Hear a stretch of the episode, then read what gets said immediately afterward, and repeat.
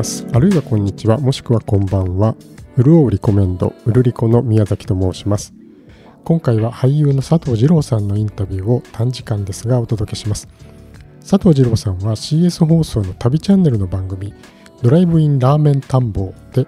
旅人ナレーションを務めていらっしゃいまして今回ここでは最初に佐藤さんがこの番組の紹介と思い入れを語りますでこれで十分なんじゃないの？と佐藤さんがおっしゃるんですけれども番組のお話だけではちょっともったいないということで取材に行きました私の同僚の近藤誠記者がこの夏の思い出を聞くという展開になっております。それではお聞きください。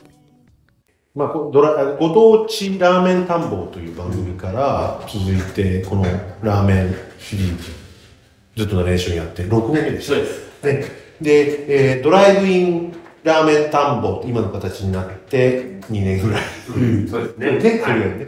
で、あの、やっぱりね、まあ、ご当地の時もそうだったんですけど、やっぱり全国、いや、最初そのドライブインってそんな無限にあるわけじゃないので、ネタが続くのかって思ったんですけど、やっぱり全国津々浦々いろんなところに、あの、ドライブインがあるみたいで、あの、それこそ新しいところからもう3代目ですっていうところもあって、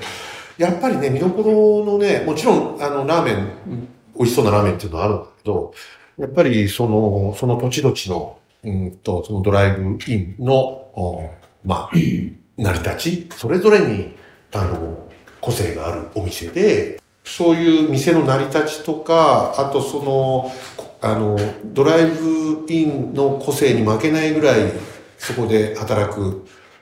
人たちや店主の人たちが個性的で、そういう人たちで、それぞれにドラマがあったりして、その成り立ち、そのドライブインの成り立ちにドラマがあったりして、そういう、その、そ、そこがすごい見どころだと思いますラ。ラーメンと共に。で、もちろんラーメンも、その土地土地の名産の土地のものを生かした、あの、食材を生かしてたりとか、あの、ラーメン自体にも個性があり、ドライブインのその成り立ちや働く人にも個性がある。もっと言うと、ドライブインだけに、あの、立ち寄る旅の人たち、えー、の人間模様もあったりして、ラーメンとともにそういう、その、個性的な人たちの人間模様が見るだと思いますね。で、僕自身、うん、なんかあんまり決められたプライベートで旅行行く時も、妻が、あの、割と妻は僕と正反対の性格で、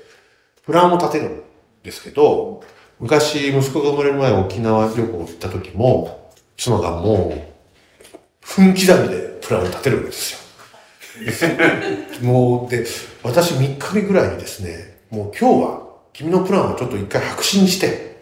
もう、その土地の人たちと触れ合うとか、そういうことを俺はしたいんだと いうことを言って、あれしたぐらい、まあ、ちなみにその時は、五座っていうところで、それが3日目だったんです。だから妻のプランを白紙にして、五座に行ったんですけど、あんまり何もなかった。雨だった、しかもね。アイスコーヒーを二人で飲んだ記憶があって、それぐらいあんまりないんだけど、ごめんね、全然関係ないんだけど、99人の壁で沖縄ロケ行ったことがあって、その時に、センベロって1000円でレベルになれるってことがあって、そこで、あの、あの、ゴザを満喫しました。斎藤司、トレーンの斎藤司と、足立理香と一緒に、センベロの店行って、あの、ものすごい沖縄弁のコテコテのもう、聞き取れないぐらいのコテコテの女性がやっているお店に行って、あの、沖縄民謡、さ、あの、なんていうか、三振だっけ、で、あの、みんなでなんか歌ったりして、その分、誤差を満喫しましたけども、妻と行った時には、ちょっと、何もなかったんだけど、それぐらい、その、土地の人と話すのが、触れ合うのが旅の醍醐味だと思っているので、余計、その、やっとこの番組の話に戻りますけども、うん、そのドライブインの土地の人たちと触れ合う。まあ、僕、旅には行ってない。でも、まあ、行ってる設定で俺ということでやってるんですけども、だから見てる人も、うそういう土地の人と、それぞれの土地の人と触れ合う気持ちになって、その、それぞれの、えー、土地の名産とかを、食材とか使ったラーメンの映像を見てね、なんかちょっと旅した気分になってくれればいいなと思いますね。あの、僕があのサービスエリアとかがすごい好きなんですよ。だから自分の車で割と映画もドラマも自分で行くんで、地方とか行くともう、もうサービスエリアとか、ものすごい寄るんですね。特に何もするわけじゃないんだけど。で、あの、土産物をブラブラ見て回るのもすごい好きなんで、まあ、あの、この番組を見て、旅した気持ちにお客さんもなってくれればいいなと。これさ、もう、全部記事書けない今の話で。ねえ、もう今、今の話したでしょ。終わってもいいぐらい。あの、みんなが多分こう、好物な家族の話もし、夏の思い出を聞けたの この夏の思い出。あのね、この夏一番はね、あれだね、一回台風が来た時あったじゃない。それで、ちょっと外出れないっちゅうんで、その時ちょうど妻がね、あの、ちょっとあの、帰省してたんです。ちょっと一人で。で、息子と二人っきりに3日間ぐらいになる時があって、でもその時台風が来てて外に出れなくでも、もう昔、あの、うち、あの、映画を見せるのに、あの、妻と僕が会議するんですけど、まだ息子小さいんでね、見せるべきかどうかって、R ついてる。だから僕、監督した春オル人なんて R15 なんで、ちょっと、もうちょっと君が大きくなってから見てくれよなって息子には言ってるんだけど、あの、それは見せませんけど、あの、もうちょっと、もう息子もちょっと大きくなって、とまあ小学生で最近。でも昔より3歳とか4歳ぐらいよりは大きくなったんで、ちょっと、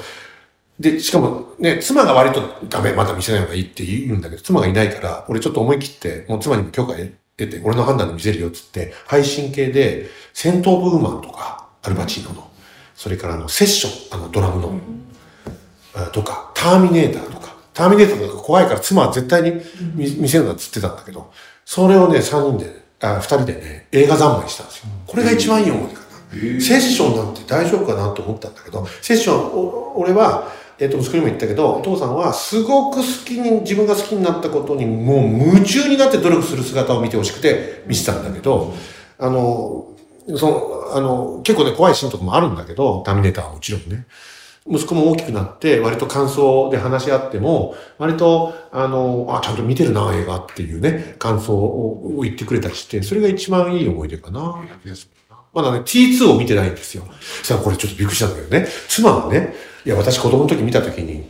あの、怖かったと。だからちょ、ちゃんとフォローしてあげてと、トラウマにならないかって心配した。そしたらね、全然大丈夫だと。だって、2021年だよ、戦争が始まった設定っていうわけ。わかる？ターミネーターって、俺ら子供の時見た時に、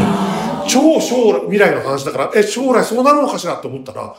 いつの間にかね、あのターミネーターの1の映画の始ま、あー戦争が未来戦争始まる設定って、2021年に始まって、2029年に終わる設定なんですよ。だから2023年もう過ぎてるわけですよ。だから、え、全然怖くないよって言われて、あー。って思った。うん、時は経ちますよ。ね。こんなでいい？はい、CS 放送旅チャンネルの番組「ドライブインラーメン探訪」で旅人ナレーションを務めていらっしゃいます俳優の佐藤二郎さんのトークを聞いていただきました。ありがとうございました。今日もルールっとした一日をお過ごしください。